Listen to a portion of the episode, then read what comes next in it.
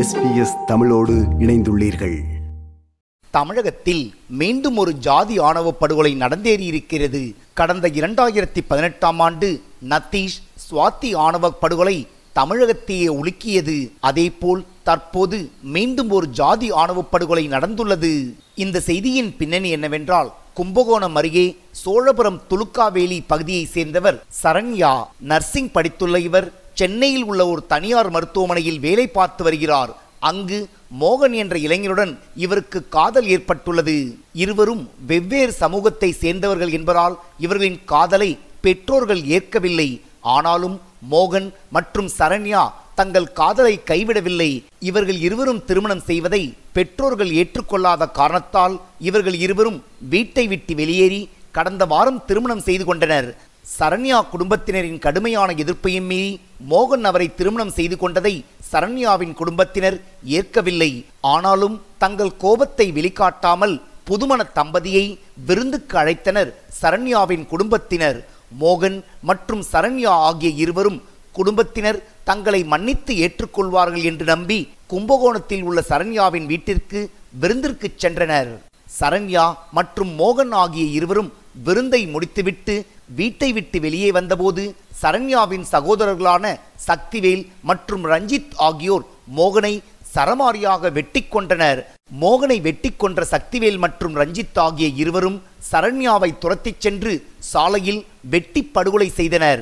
புதுமண தம்பதிகளை விருந்துக்கு அழைத்து பெண்ணின் குடும்பத்தினரே அவர்கள் இருவரையும் வெட்டி கொலை செய்த சம்பவம் தமிழகத்தில் பெரும் பரபரப்பை ஏற்படுத்தியுள்ளது. புதுமண தம்பதிகளை வெட்டி கொலை செய்த சக்திவேல் மற்றும் ரஞ்சித் ஆகியோர் காவல்துறையிடம் சரணடைந்துள்ளனர். அவர்களிடம் காவல்துறையினர் தீவிர விசாரணை மேற்கொண்டு வருகின்றனர். தமிழகத்தையே உலுக்கியுள்ள இந்த ஆணவ படுகொலைகளுக்கு தமிழகத்தை சேர்ந்த பல்வேறு தரப்பினர் தங்கள் கடுமையான கண்டனங்களை தெரிவித்து வருகின்றனர். சரண்யா மற்றும் மோகன் படுகொலைகளை கண்டித்து கும்பகோணம் அரசு மருத்துவமனை முன்பு பல்வேறு கட்சியை சேர்ந்தவர்கள் ஆர்ப்பாட்டத்தில் ஈடுபட்டனர் காங்கிரஸ் மார்க்சிஸ்ட் கம்யூனிஸ்ட் கட்சி விடுதலை சிட்டைகள் தீண்டாமை ஒழிப்பு முன்னணி உள்ளிட்ட பல்வேறு கட்சியை சேர்ந்த நிர்வாகிகள் ஆர்ப்பாட்டத்தில் ஈடுபட்டனர் கொலை செய்யப்பட்ட மோகன் குடும்பத்துக்கு இழப்பீடு வழங்க வேண்டுமென்றும் ஆணவ கொலைக்கு எதிராக சட்டம் இயற்ற வேண்டுமென்றும் ஆர்ப்பாட்டத்தில் கோஷங்கள் எழுப்பப்பட்டன தமிழகத்தில் தொடருதே தமிழக அரசு தமிழக அரசு இந்த படுகொலை குறித்து செய்தியாளர்கள் மத்தியில் பேசினார் தஞ்சை மாவட்ட காவல்துறை கண்காணிப்பாளர் ரவுலி பிரியா. நடந்தது. It is a family issue அதுக்கு சம்பந்தமான ரெண்டு பேர் அக்யூஸ்டு செக்யூர் பண்ணிட்டோம்.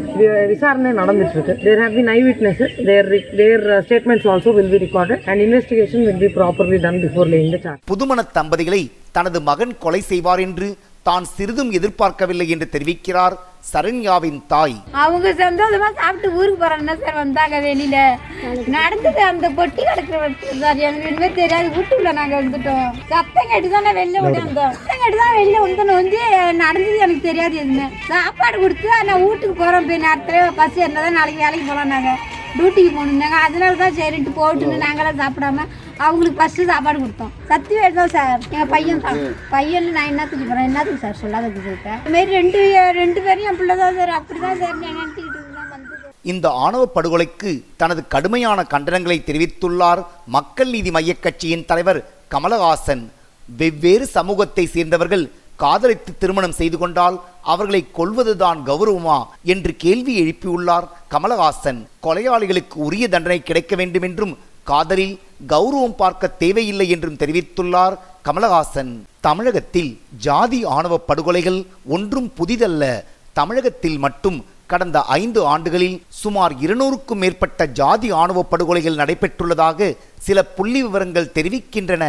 கடந்த இரண்டாயிரத்தி பத்தொன்பதாம் ஆண்டு மக்களவையில் விடுதலை சிறுத்தைகள் கட்சியின் தலைவரும் சிதம்பரத்தின் நாடாளுமன்ற உறுப்பினருமான தொல் திருமாவளவன் தமிழ்நாடு மற்றும் அண்டை மாநிலங்களில் நடைபெற்று வரும் ஆணவ படுகொலைகள் குறித்து கேள்வி எழுப்பினார். திருமாவளவனின் கேள்விக்கு பதிலளித்த உள்துறை இணையமைச்சர் நித்யானந்த ராய் இது போன்ற சம்பவங்கள் நடைபெறாமல் இருக்க விழிப்புணர்வு அளிக்கவும் இச்சம்பவங்களை பற்றி புகாரளிக்க இருபத்தி நான்கு மணி நேரம் செயல்படும் வண்ணம் ஒரு தனிப்படை அமைக்கவும் உத்தரவிட்டுள்ளதாக தெரிவித்தார். ஆனாலும் இதுநாள் வரை இது தொடர்பாக மாநில அரசுகள் எவ்வித நடவடிக்கையையும் எடுக்கவில்லை என்பதும் நோக்கத்தக்கது. ஜாதி மீதான அதீத பற்றுதான் தான் பெற்ற பிள்ளைகள் என்று பார்க்காமல் அவர்களை கொலை செய்ய தூண்டுவதாக தெரிவிக்கின்றனர் சமூக ஆர்வலர்கள். ஜாதி என்ற மனித விரோதத்தை வெறும் சட்டங்களால் மட்டுமே ஒழித்துவிட முடியாது என்றும் சாதியை ஒழிப்பது என்பது மக்களின் மனநிலையை மாற்ற வேண்டும் என்று தெரிவிக்கின்றனர் சமூக ஆர்வலர்கள். ஜாதி ஆணவ படுகொலைக்கு வழக்கமாக இந்திய தண்டனை சட்டம் மட்டும் போதாது என்றும் இதற்கென்று தனி சட்டம் கொண்டு வர வேண்டும் என்றும் வலியுறுத்துகின்றனர் சமூக ஆர்வலர்கள். தமிழகத்தில் ஒவ்வொரு ஜாதிய ஆணவ படுகொலைக்கு பிறகு நடைபெறும் போராட்டங்கள் ஆர்ப்பாட்டங்கள் மற்றும் விவாதங்கள் சில வாரங்களிலேயே முடிவுக்கு வந்துவிடுகின்றன. அதன் பிறகு மீண்டும் ஓர் ஜாதிய ஆணவ படுகொலை நடைபெறும் போதுதான் இந்த விவகாரம் வெளிச்சத்துக்கு வருவதாக வேதனை தெரிவிக்கின்றனர். சமூக ஆர்வலர்கள் ஜாதிய ஆணவ படுகொலைகளை முடிவுக்கு கொண்டு வர மத்திய மற்றும் மாநில அரசுகள் மிக கடுமையான சட்டங்களை இயற்ற வேண்டும் என்று தெரிவிக்கின்றனர். சமூக ஆர்வலர்கள் இது எஸ்பிஎஸ் வானொலியின் பார்வைகள் நிகழ்ச்சிக்காக தமிழகத்திலிருந்து ராஜ். இது போன்ற மேலும் பல நிகழ்ச்சிகளை கேட்க வேண்டுமா? Apple podcast Google podcast Spotify என்று பாட்காஸ்ட் கிடைக்கும் பல வழிகளில் நீங்கள் நிகழ்ச்சிகளை கேட்கலாம்.